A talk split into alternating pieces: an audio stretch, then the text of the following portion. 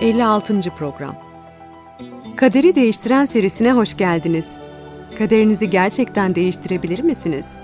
Eğer öyle olsaydı nereden başlardınız? Tehlikelerle ve belirsizliklerle dolu bir dünyada neye güvenebilirsiniz? Gerçekten inanabileceğiniz ve tüm yüreğinizle güvenebileceğiniz bir şey var mı? Bu ve benzeri soruların cevaplarını bulmak için şimdi birlikte Kaderi Değiştiren adlı bu programda bir yolculuğa çıkalım. Bugünlerde bilgisayarda bankacılık işlemi yapmak için gizli şifreler ve kriptolama gerekiyor.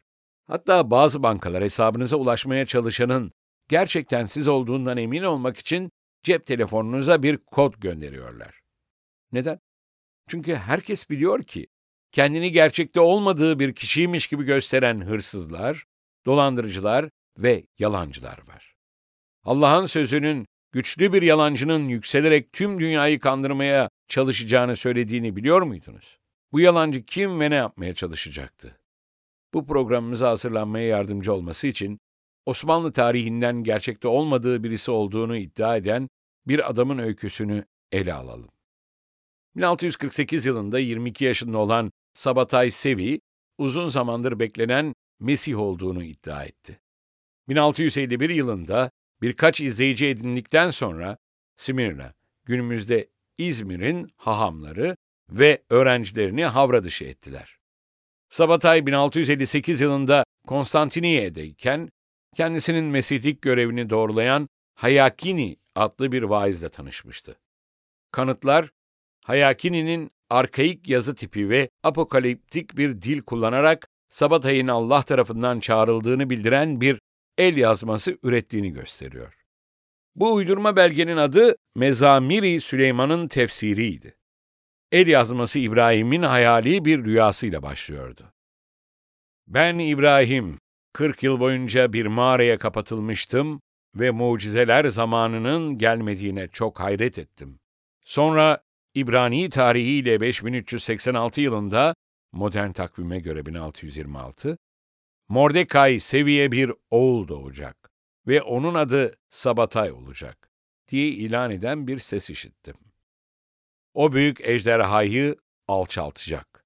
O gerçek Mesih benim tahtımda oturacak. Sabatay elinde bu belgeyle kentten kente gezerek taraftar toplamaya başladı. Atina'yı, Halep'i, Kahire'yi ve Kudüs'ü ziyaret etti. Gazze'deyken Nathan Levi adında bir adamla tanıştı. Bu adam Sabatay'ı hemen Mesih olarak kabul etti. Nathan, Sabatay'ın sağ kolu oldu ve mesedilmiş olan kişinin yolunu hazırlamak için geri dönmüş olan İlyas peygamber olduğunu iddia etti. Yeruşalim'in planlarını uygulamak için uygun bir yer olmadığını anlayan Sabatay, Simirna'ya gitti. Sözde peygamberi Natansa Gazze'nin Yeruşalim'in yerine kutsal kent olacağını ilan etti. 1665 yılının sonbaharında Sabatay bir seyahatten Simirna'ya geri dönerek bir havraya girdi ve kendisinin beklenen Mesih olduğunu alenen duyurdu.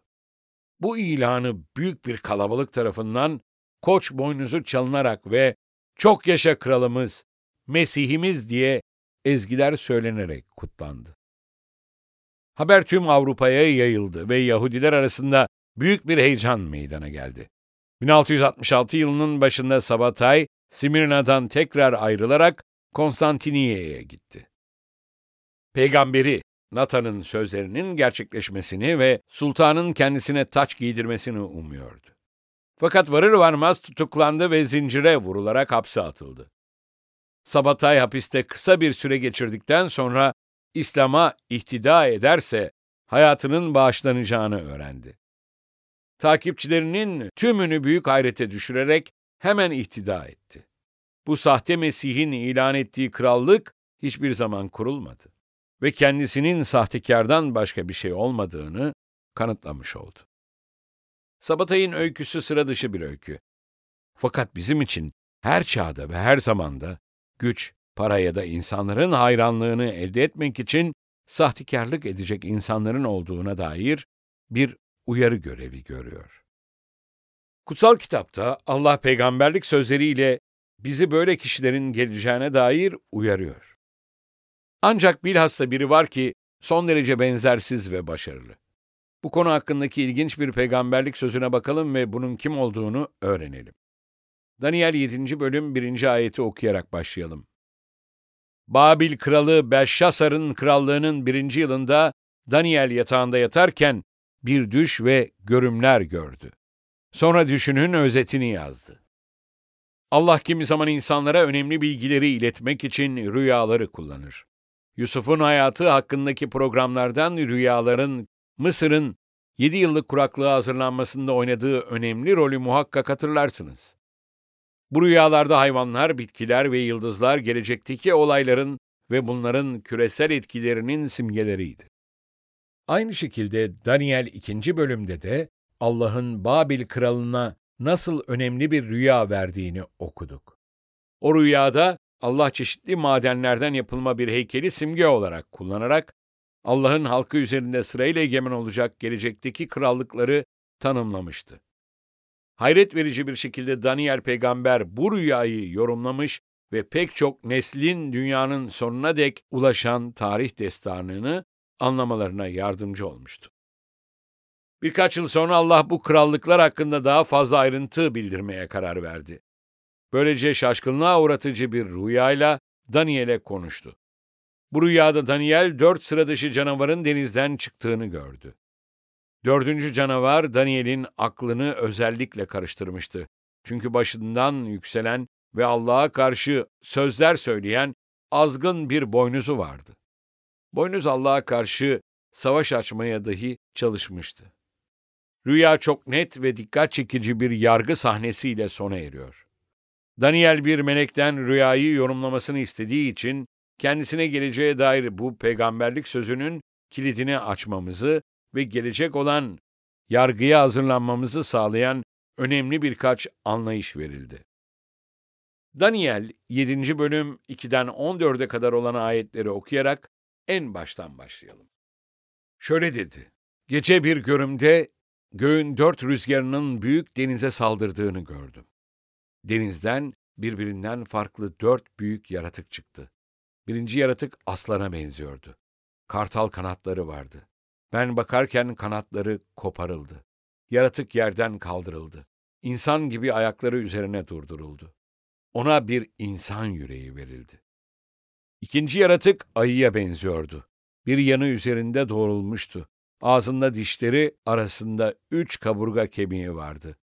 Ona hadi kalk, yiyebildiğin kadar et ye dediler. Sonra baktım, Pars'a benzer bir başka yaratık gördüm. Sırtında dört kuş kanadı vardı. Bu yaratığın dört başı vardı ve ona egemenlik verilmişti. Bundan sonraki gece görümlerimde korkunç, ürkütücü, çok güçlü dördüncü bir yaratık gördüm. Büyük demir dişleri vardı. Yiyip parçalıyor, arta kalanı ayakları altında çiğniyordu. Kendisinden önceki yaratıklara benzemiyordu. On boynuzu vardı. Ben gözümü dikmiş boynuzlara bakarken onların arasından daha küçük başka bir boynuz çıktı. İlk boynuzlardan üçü onun önünde söküldü. Bu boynuzun insan gözü gibi gözleri, böbürlenen bir ağzı vardı. Ben bakarken tahtlar kuruldu. Eskiden beri var olan yerine oturdu. Giysileri kar gibi beyaz, başındaki saçlar yün gibi apaktı. Tahtı alev alev tekerlekleri kızgın ateş gibiydi. Önünden ateşten bir ırmak çıkıp akıyordu. Binlerce binler ona hizmet ediyordu. On binlerce on binler önünde duruyordu. Mahkeme kuruldu, kitaplar açıldı. Boynuz'un söylediği övüngen sözleri duyunca baktım. Yaratık gözümün önünde öldürüldü. Bedeni kızgın ateşe atıldı. Yok oldu. Öbür yaratıklara gelince egemenlik onlardan alınmış ancak belirli bir süre için yaşamalarına izin verilmişti. Gece görümlerimde insanoğluna benzer birinin göğün bulutlarıyla geldiğini gördüm. Eskiden beri var olanın yanına doğru ilerledi. Onun önüne getirildi. Ona egemenlik, yücelik ve krallık verildi. Bütün halklar, uluslar ve her dilden insan ona tapındı. Egemenliği hiç bitmeyecek, sonsuz bir egemenlik, krallığı hiç yıkılmayacak bir krallıktır. Bu rüyayı anlamak için insanın biraz dedektif olması gerekiyor. Neyse ki ipuçları çok. 15. ayette peygamberin kendisi bu zahmetli görünümün anlamıyla boğuşuyor. Rüyanın esas olarak yedi bölümü var. Dört canavar, gözleri ve ağzı olan, hilekar küçük bir boynuz hakkında bir sahne ve iki güçlü yargı sahnesi. Tamamı yedi sahne. Tabii ki Daniel rüyayı anlamak istedi. Bu nedenle melekten yardım istedi. Bunu 15. ve 16. ayetlerde okuyalım. Ben Daniel'e gelince ruhum üzüntüyle sarsıldı. Gördüğüm görümler beni ürküttü. Orada duranlardan birine yaklaştım. Bütün bunların gerçek anlamını açıklamasını istedim. O da bana bunların ne anlama geldiğini açıkladı.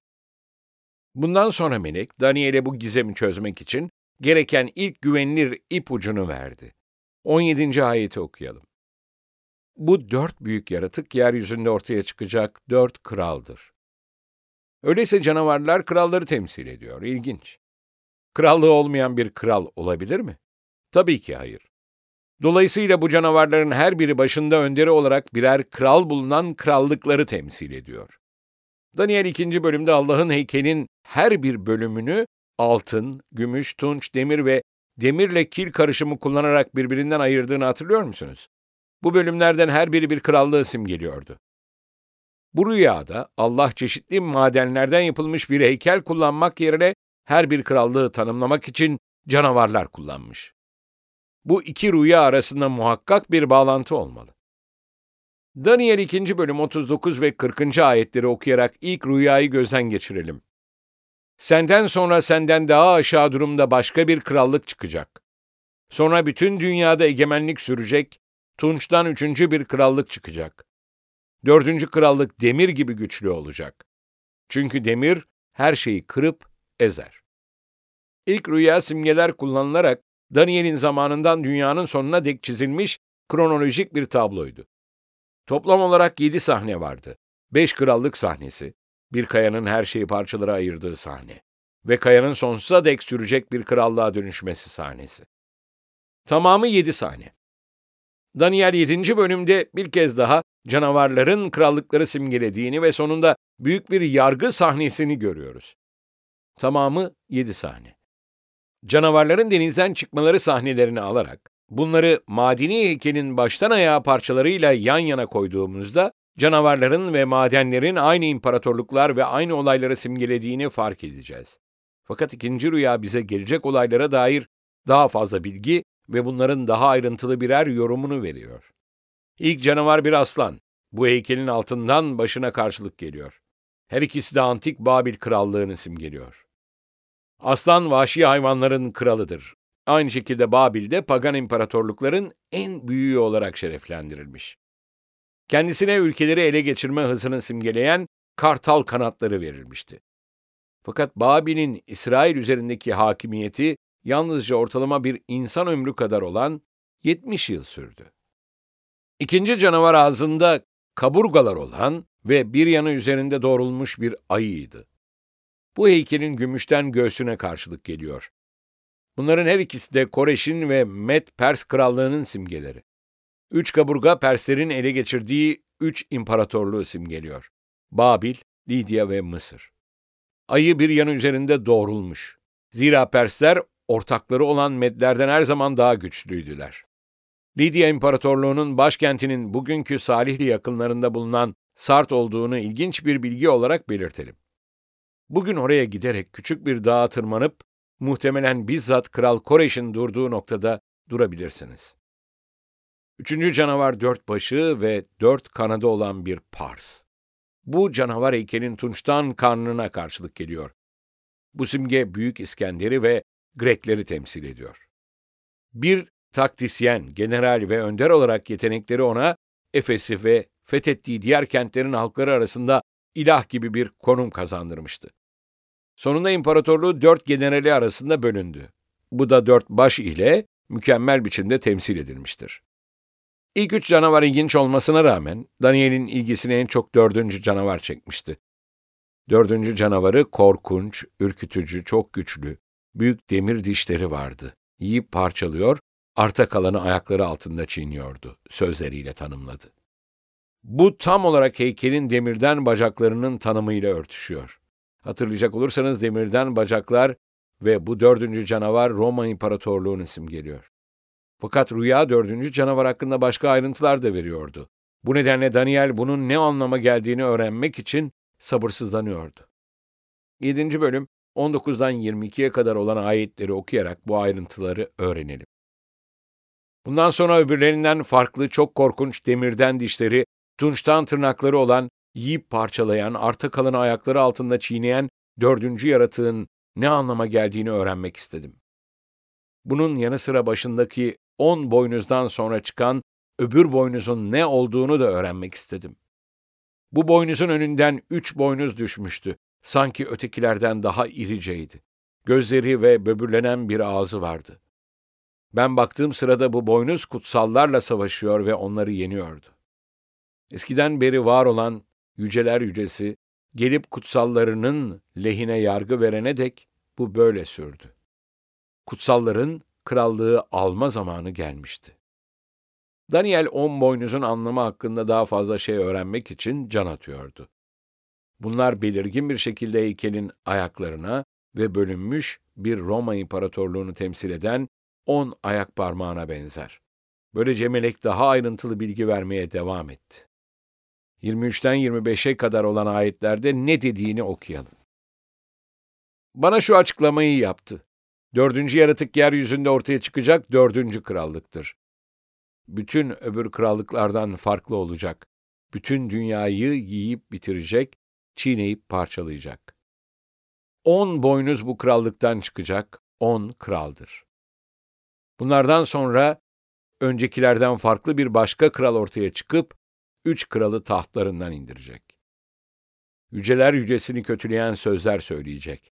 Onun kutsallarına baskı yapacak. Belirlenen zamanları, yasaları değiştirmeyi amaçlayacak. Kutsallar üç buçuk yıl için eline teslim edilecekler. Kutsal kitabın peygamberlik sözlerinde boynuz bir kralı, krallığı ya da gücü simgeler. Daha önce belirtildiği gibi bu krallar kendi krallıklarını temsil ediyorlardı. Bu nedenle on boynuz aslında on krallık ya da insan topluluğudur. Roma İmparatorluğu'nun çöküşü esnasında Avrupa'da pek çok halk topluluklarının bulunduğuna dair tarihsel kanıtlar olsa da başlıca on topluluk genellikle imparatorluğun çöküşüyle oluşan güç boşluğunu dolduran kavimler olarak tanınır. Ayrıca bu on kavmin doğudan gelen Türk Hunlarının istilalarının sonucunda yerlerini değiştirdikleri ve yerleşecek yer aradıkları kabul görmektedir. İlginç bir şekilde bu halk toplulukları sonunda modern Avrupa'nın ülkelerini meydana getirmişlerdir. Peki ya on halk topluluğundan üçünü yerinden söken küçük boynuza ne oldu? O kimdi ve ne yapacaktı? Kutsal kitap onun çok güçleneceğini ve zulmedici bir güç olacağını söylüyor.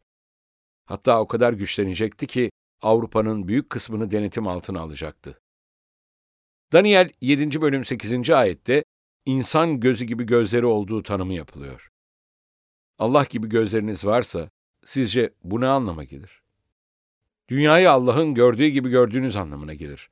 Allah'ın bakış açısıyla aynı görüştesinizdir. Öyleyse insan gözü gibi gözleriniz varsa bakış açınız Allah'ın bakış açısının aksi olduğu anlamına gelir. Başka bir deyişle fikirleriniz, görüşleriniz ve beklentileriniz günahlı ve dünyasal şeylere odaklanmış olurdu. Aynı ayette küçük boynuzun böbürlenerek konuştuğu da söyleniyor. Bunun anlamı ne olabilirdi? Bakın 25. ayette Daniel onun yüceler yücesini kötüleyen sözler söyleyeceğini belirtiyor. Küçük boynuzun yalnızca görüşü değil, sözleri de Allah'a karşı. Bunlar ruhsal olarak yozlaşmış sözler. Tanıdık geliyor mu? Aden bahçesine kadar geriye doğru düşünün. Şeytanın Allah'a aykırı konuştuğu zamanı hatırlıyor musunuz? Yaşaya ve Hezekiel peygamberlerin onun hakkında söylediklerini hatırlıyor musunuz? Allah'ın tahtına oturmak istemişti. Allah olmak istemişti. Şeytanın kendisi gibi küçük boynuzda kibirli, mağrur ve Allah'ın ideallerine aykırı bir krallığı yönetiyor.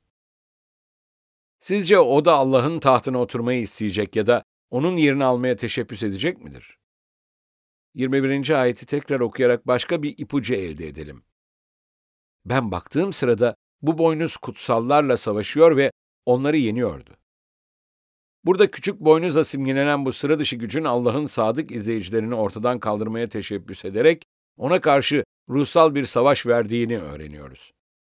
Şimdiye dek bu küçük boynuz gücünün kimliğini belirlememize yardımcı olacak birkaç ipucu topladık. 25. ayeti tekrar okuyarak bunlardan ikisine daha odaklanalım. Yüceler yücesini kötüleyen sözler söyleyecek. Onun kutsallarına baskı yapacak. Belirlenen zamanları ve yasaları değiştirmeyi amaçlayacak. Kutsallar üç buçuk yıl için eline teslim edilecekler. Sondan bir önceki ipucumuz, bu krallığın ya da gücün zamanları ve yasaları değiştirmeye çalışacak olması. Kimin zamanlarını ve yasalarını? Şöyle ki küçük boynuz yüceler yücesine karşı savaş veriyorsa, yalnızca Allah'ın yasalarına ve zamanlarına karşı olması bir anlam ifade eder. Allah'ın yasaları on emirdir. Allah'ın hangi zamanları belirlediğini düşünebiliyor musunuz? Daha ilk programımızda Allah'ın gökleri ve yeri altı günde yarattığını öğrenmiştik. O yedinci gün dinlenerek bugünü kutsal ilan etti. Dolayısıyla Allah'ın zamanlarının yedi günlük hafta döngüsüyle ve Sebt gününün kutsal oluşu ile ilgili olduğunu görmek kolay. Sizce kim Allah'ın yasalarıyla oynamış ve insanları Allah'ın septini şereflendirmekten vazgeçirmiş olabilir? Sonuncu ve çok sağlam olan ipucu, bu gücün belli bir süre boyunca Allah'la ve onun halkıyla savaşacak olması. Ayet üç buçuk yıl boyunca diyor. Bir peygamberlik sözü belirli miktarda bir zaman içinde geçtiğinde buna zamana ilişkin peygamberlik sözü denilir. Bir sonraki programımızda zamana ilişkin peygamberlik sözlerinin nasıl yorumlanacağını ayrıntılı olarak işleyeceğiz. Ancak kısaca zamana ilişkin peygamberlik sözlerinde Allah bir günü gerçek bir yılın simgesi olarak kullanır. Eski İbrani takvimde bir yılda 360 gün bulunuyordu. Dolayısıyla bu üç buçuk yıl gerçekte 1260 güne, üç buçuk çarpı 360 ya da peygamberlik sözü açısından 1260 yıla denk olacaktır. Başka bir deyişle küçük boynuz gücü Allah'ın halkına 1260 yıl süreyle zulmetti. Bu son ipucu küçük boynuz gücünü belirlememize yardımcı olması açısından temel bir rol oynuyor. Bu küçük boynuz gücünün kim olduğunu öğrenmek istiyor musunuz? Dördüncü canavar Daniel'i çok rahatsız ettiği ve küçük boynuz çok acımasız olduğu için anlamını bilmemiz zorunlu. Kendinizi Allah'ın halkından biri sayıyorsanız, onun kimliğini bilmeniz gerektiği de işin diğer yönü. Bu küçük boynuzla ve onun tarihteki rolüyle ilgili olarak ortaya çıkardığımız tüm ipuçlarını gözden geçirelim. 1. 5. yüzyıl sonlarında Roma İmparatorluğu'nun çöküşünün ardından ortaya çıkar. 2. Tarih sahnesine çıktığında başlıca halk topluluklarından üçünü ortadan kaldırır. 3. Gözleri insan gözü gibidir. 4. Yüceler yücesine karşı böbürlenerek konuşur. 5. Kutsallara karşı savaş açar. 6. Amacı Allah'ın zamanlarını ve yasalarını değiştirmektir. 7. 1260 yıllık bir süre boyunca büyük güce sahip olacaktır. 8. Diğer krallıklardan farklıdır. Onda değişik bir şeyler vardır. Tüm bu ipuçları kime uyuyor? Okumaya devam etmeden önce kutsal kitapta bulduğumuz ipuçlarının listesini dikkatle incelemek için biraz zaman ayırın. Tarih hakkında kafa yorun ve hangi dünya gücünün yukarıdaki ipuçlarının sekizini birden yerine getirdiğini çıkarmaya çalışın.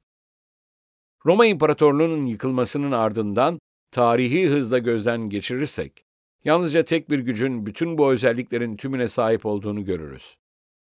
Kutsal kitabın yüzlerce hatta binlerce yıl öncesinden tarihi olayların ayrıntılarını bu kadar kesin bir şekilde vermesi hayrete düşürücü. Kutsal kitap hakkındaki işte bu gerçek, onun Allah'ın sözü ve güvenilir bir hakikat kaynağı olarak doğruluğunu kanıtlıyor. Aradığımız güç kesinlikle pagan Roma İmparatorluğu'nun kalıntıları arasından ortaya çıktı ve gelişerek Allah'ın masum ve yumuşak huylu halkına savaş açan, azgın ve mağrur bir kurum haline geldi. Hem ruhsal hem de siyasi güçlerin iç içe geçmesiyle oluşan bir güçtü. Evet, pagan Roma, papalık Roma'sına dönüştü. Kiliseyi sapkınlıklardan arınmış bir halde tutma bahanesiyle Roma papalık sistemi dünyanın gördüğü gelmiş geçmiş en acımasız işkencecisi oldu. Avrupa'ya, Afrika'ya, Güney Amerika'ya ve Orta Doğu'ya dehşet getirdiler. Papalık Roması'nın zirvesinde olduğu 1260 yıllık süre için bir terim dahi var. Buna karanlık çağ deniyor. Daniel 7. bölümden bu küçük boynuz gücünün zamanının sonuna dek dünya siyasetinde önemli bir oyuncu olacağını öğreniyoruz. Roma Katolik Kilisesi'nin siyasi güce sahip olduğunu kimse inkar edebilir mi? 178 ulusla resmi diplomatik ilişki sürdürmektedir ve bu ülkelerden 72'si Roma'da papalığa bağlı, kalıcı oturma izni olan diplomatik temsilciliklere sahiptir. Ayrıca papalığın tüm dünyada ulus devletlerde 106 kalıcı diplomatik temsilciliği vardır. Bu yeterli kanıt değilse 11 Şubat 1929 tarihinde İtalya tarafından papalığa tam bağımsızlık verildi. Peki Daniel'in onun yüceler yücesini kötüleyen sözler söyleyeceğini belirten peygamberlik sözü ne olacak? Roma Katolik Kilisesi'nin yaklaşık 1500 yıl süreyle Allah adına konuştuğunu iddia eden bir papası olmuştur. Tarihlerine kısa bir bakış, Daniel'in peygamberlik sözlerinin en küçük ayrıntısına kadar doğru olduğunu bize göstererek, kutsal kitabın hayret verici ilhamına yenilenmiş bir huşu duygusuyla bakmamızı sağlar. Zamanları ve yasaları değiştirmeye çalışması ile ilgili peygamberlik sözleri hayret verici şekilde kesindir. İbrahim'den gelen bir din olma iddiasındaki bir dinin on emri bir kenara atacağı kimin aklına gelirdi? Ancak Roma papalık sistemi Allah'ın ikinci emrini tamamen ortadan kaldırdı. Bunu Mısır'dan çıkış 20. bölüm 4 ve 5. ayetlerde okuyalım. Kendine yukarıda gökyüzünde, aşağıda, yeryüzünde ya da yer altındaki sularda yaşayan herhangi bir canlıya benzer put yapmayacaksın. Putların önünde eğilmeyecek, onlara tapmayacaksın. Hiçbir Katolik kilisesine gidip Meryem'in ve Azizlerin o heykellerini gördünüz mü? İnternette kısa bir araştırma yapın ve kendiniz görün. Ayrıca yeni bir dinlenme günü belirleme yetkisine sahip oldukları iddiasıyla dünyanın dikkatini dördüncü emirden uzaklaştırdılar. İşte Mısır'dan çıkış 20. bölüm 8'den 11'e kadar olan ayetlerde Allah'ın orijinal dördüncü emri. Şabat gününü kutsal sayarak anımsa. Altı gün çalışacak, bütün işlerini yapacaksın. Ama yedinci gün bana, Tanrın Rabbe Şabat günü olarak adanmıştır. O gün sen, oğlun, kızın, erkek ve kadın kölen, hayvanların, aranızdaki yabancılar dahil hiçbir iş yapmayacaksınız. Çünkü ben Rab, yeri göğü, denizi ve bütün canlıları altı günde yarattım. Yedinci gün dinlendim. Bu yüzden Şabat gününü kutsadım ve kutsal bir gün olarak belirledim. Tabii ki papalık gücü Allah'ın sebt günü yerine ibadet ve dinlenme günü olarak pazar gününü getirdi. Biz dahi Türkiye'de Avrupa'nın standart dinlenme gününü ve pazartesi gününden başlayan yeniden icat edilmiş bir haftayı benimsedik. Neden? Bu nereden çıktı? Şimdi biliyorsunuz. Papalık Allah'ın temsilcisi olma iddiasında bir güçtür. Nitekim kendi yetkisiyle Allah'ın yasalarını değiştirdiğini söylemektedir. Fakat gerçekte hem öğreti hem de yaşam biçimi açısından Allah'ın kutsal sözünü yanlış yansıtmıştır. Parayla bağışlanma satmış, erdemli olmak için kutsal türbelere ve kentlere hac yapılması gerektiğini iddia etmiş ve Meryem'e bir tanrı olarak tapmıştır. Onun benimsediği, hedefe giden her yol mübahtır felsefesi yüzünden yüzlerce yıl boyunca milyonlarca insana zulmedilmiş ve korkunç suçlar işlenmiştir. Roma papalığı, öğretileri Tevrat'ın ve İncil'in öğrettiklerinden bu kadar farklı olmasına rağmen nasıl bu kadar çok izleyici edinebilmiştir? Öykü burada anlatılamayacak kadar uzun. Ancak olayın temeli Sabatay Sevi'nin stratejisinden pek farklı değil. Papa doğrudan Allah'tan yetki aldığı iddiasındaydı. Böylece Roma Kilisesi yaygın, kutsal yazıların önemini azalttı ve kendi fikirlerini yüceltti. Tevrat ve İncil'i yalnızca halkın büyük çoğunluğunun bilmediği Latin dilinde okumanın uygun olduğunu söyleyerek insanları bunları okumaktan alıkoydular. Allah'ın basit ve doğrudan emirlerinin yerine ritüel dualar ve azizlerin türbelerine ziyaretler içeren uzun bir kurallar listesi getirdiler. Sabatay'ın pek çok kişiyi aldattığı gibi pek çok sahte din yüzyıllar boyunca insanları tuzağa düşürmüştür. Ve tıpkı sultanın Sabata'yı yargılayarak onun sahtekar olduğunu anlaması gibi Allah da küçük boynuzu ve onun dostlarını yargılayacaktır. Bundan sonra onları sahtekarlıktan suçlu bulacaktır. Neler olacağını Daniel 7. bölüm 9 ve 10. ayetlerde okuyalım. Ben bakarken tahtlar kuruldu. Eskiden beri var olan yerine oturdu. Giysileri kar gibi beyaz, başındaki saçlar yün gibi apaktı. Tahtı alev alev, tekerlekleri kızgın ateş gibiydi. Önünden ateşten bir ırmak çıkıp akıyordu. Binlerce, binler ona hizmet ediyordu. On binlerce on binler önünde duruyordu. Mahkeme kuruldu, kitaplar açıldı. Tabii ki yargılama herkes için kasvetli bir düşüncedir. O kitaplar açıldığında her sahtekar açığa çıkarılacak. Gerçeğe bağlı olarak samimi hayatlar yaşamamız hayati önemlidir. Daniel 7. bölümde yargıyı iyi haber olarak görüyoruz, kötü haber olarak değil. Bu küçük boynuz, gücünün yok etmek ve öldürmek üzere elinden geleni yapmasının ardından Allah kurtarıcı olarak gelir. İyi haber, 21. ve 22. ayetlerde ilan edilmektedir. Ben baktığım sırada bu boynuz kutsallarla savaşıyor ve onları yeniyordu. Eskiden beri var olan yüceler yücesi gelip kutsallarının lehine yargı verene dek bu böyle sürdü. Evet, adalet iyi bir şeydir. Diyarbakırlı bir kadın İzmir'de yaşıyordu. Anne babası öldüğünde miras olarak bir arazi aldı. Arazi yaklaşık 15 yıl boyunca yattı. Bir gün kadın Diyarbakırlı eski arkadaşlarıyla konuşurken ona arazisinin satışından ne kadar aldığını sordular. Kadın şoka uğradı. Araziyi satmamıştı. Birilerinin arazi üzerine bir ev yaptırdığını söylediler. Bu nasıl mümkün olabilirdi? Satmamıştı ki. Mahkemeye gitti ve satışı doğrulayan kendi imzasını gördü. Bu nasıl olabilirdi? Biraz daha araştırınca bir kişinin kendi telefon numarasıyla satılık tabelası koyduğunu öğrendi. Kadının adını kullanarak satış için gerekli belgeleri sahte şekilde düzenlemişlerdi. Arazi kendisinin onayı olmadan satılmıştı. Sahtekar bulunduğunda ve adalet yerine geldiğinde kadının ne kadar mutlu olduğunu tahmin edebiliyor musunuz? Allah bir gün kitapların açılacağını ve tüm yalancıların hak ettikleri karşılığı alacaklarını söylüyor. Hem küçük yalanlar hem de büyük yalanlar açığa çıkarılacak. Ulusları aldatan ve yönetimler tarafından bütün bir nesli yanlış yönlendirmek üzere teşvik edilen yalanlar ifşa edilecek. Adaletin ve gerçeğin hüküm süreceği bir gün gelecek. Gerçeği sevenler bulana kadar onu arayacaklar. Sağlam zeminde durduklarından emin oluncaya kadar araştıracaklar. Bu programları işlemek sizi de gerçeği arayan biri yapmıyor mu?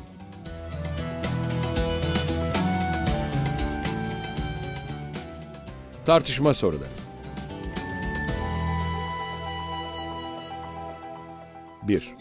Bir kağıt alarak Daniel 2. bölümde temsil edilen farklı krallıkları çizin ve bunları aynı güçlerin Daniel 7. bölümde yer alan ayrıntılı tanımlarıyla karşılaştırın. Daniel 7. bölümün bilgileri ne kadar ayrıntılı verdiğine ve ne kadar açtığına dikkat edin. Geleceği bu kadar kesin bir şekilde öngören başka bir kitap gördünüz mü? Bu bize kutsal kitap hakkında ne anlatıyor? 2. Sabatay Semi'nin öyküsünü göz önünde bulundurarak bir kimsenin gerçekten Allah tarafından gönderilip gönderilmediğini nasıl bilebilirsiniz? Sizce tekrar Sabatay Sevi gibi birisi gelerek insanları kandırabilir mi? 3. Daniel neden özellikle dördüncü canavarla ilgilendi? 4. Allah'ın adaletini iyi haber olarak görebilmenin mümkün olduğuna inanıyor musunuz? Nasıl?